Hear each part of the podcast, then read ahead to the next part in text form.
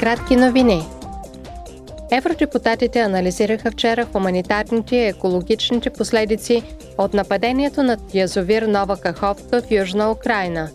Те обсъдиха с комисар Домбровскис и шведския министър Русвал необходимите усилия за възстановяване на страната след руската агресия и за подкрепа на интеграцията и в евроатлантическата общност.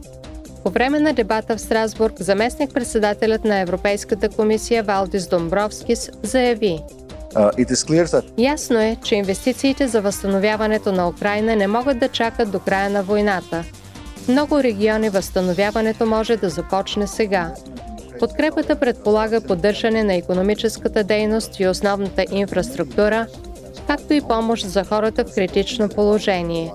Всичко това е от жизнено важно значение за така необходимата стабилност и растеж." Шведският министър по европейските въпроси Йесика Русвал добави, че Европа продължава да работи за отслабване на военната машина на Русия чрез санкции.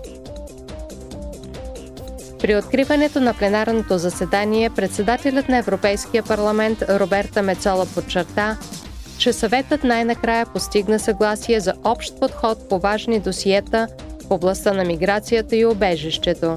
Тя заяви следното: "Убедена съм, че можем да намерим път напред и че хората в Европа очакват този път да е справедлив и хуманен за тези, които се нуждаят от закрила, твърд за тези, които не отговарят на условията, и непреклонен за трафикантите, които експлоатират най-уязвимите."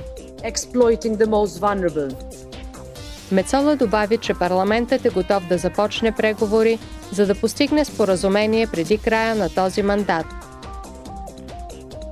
Парламентарната комисия по околна среда ще гласува утре проект за регламент, който ще въведе правно обвързващи цели на Европейския съюз за възстановяване на увредените екосистеми в Европа до две хиляди и петдесета година.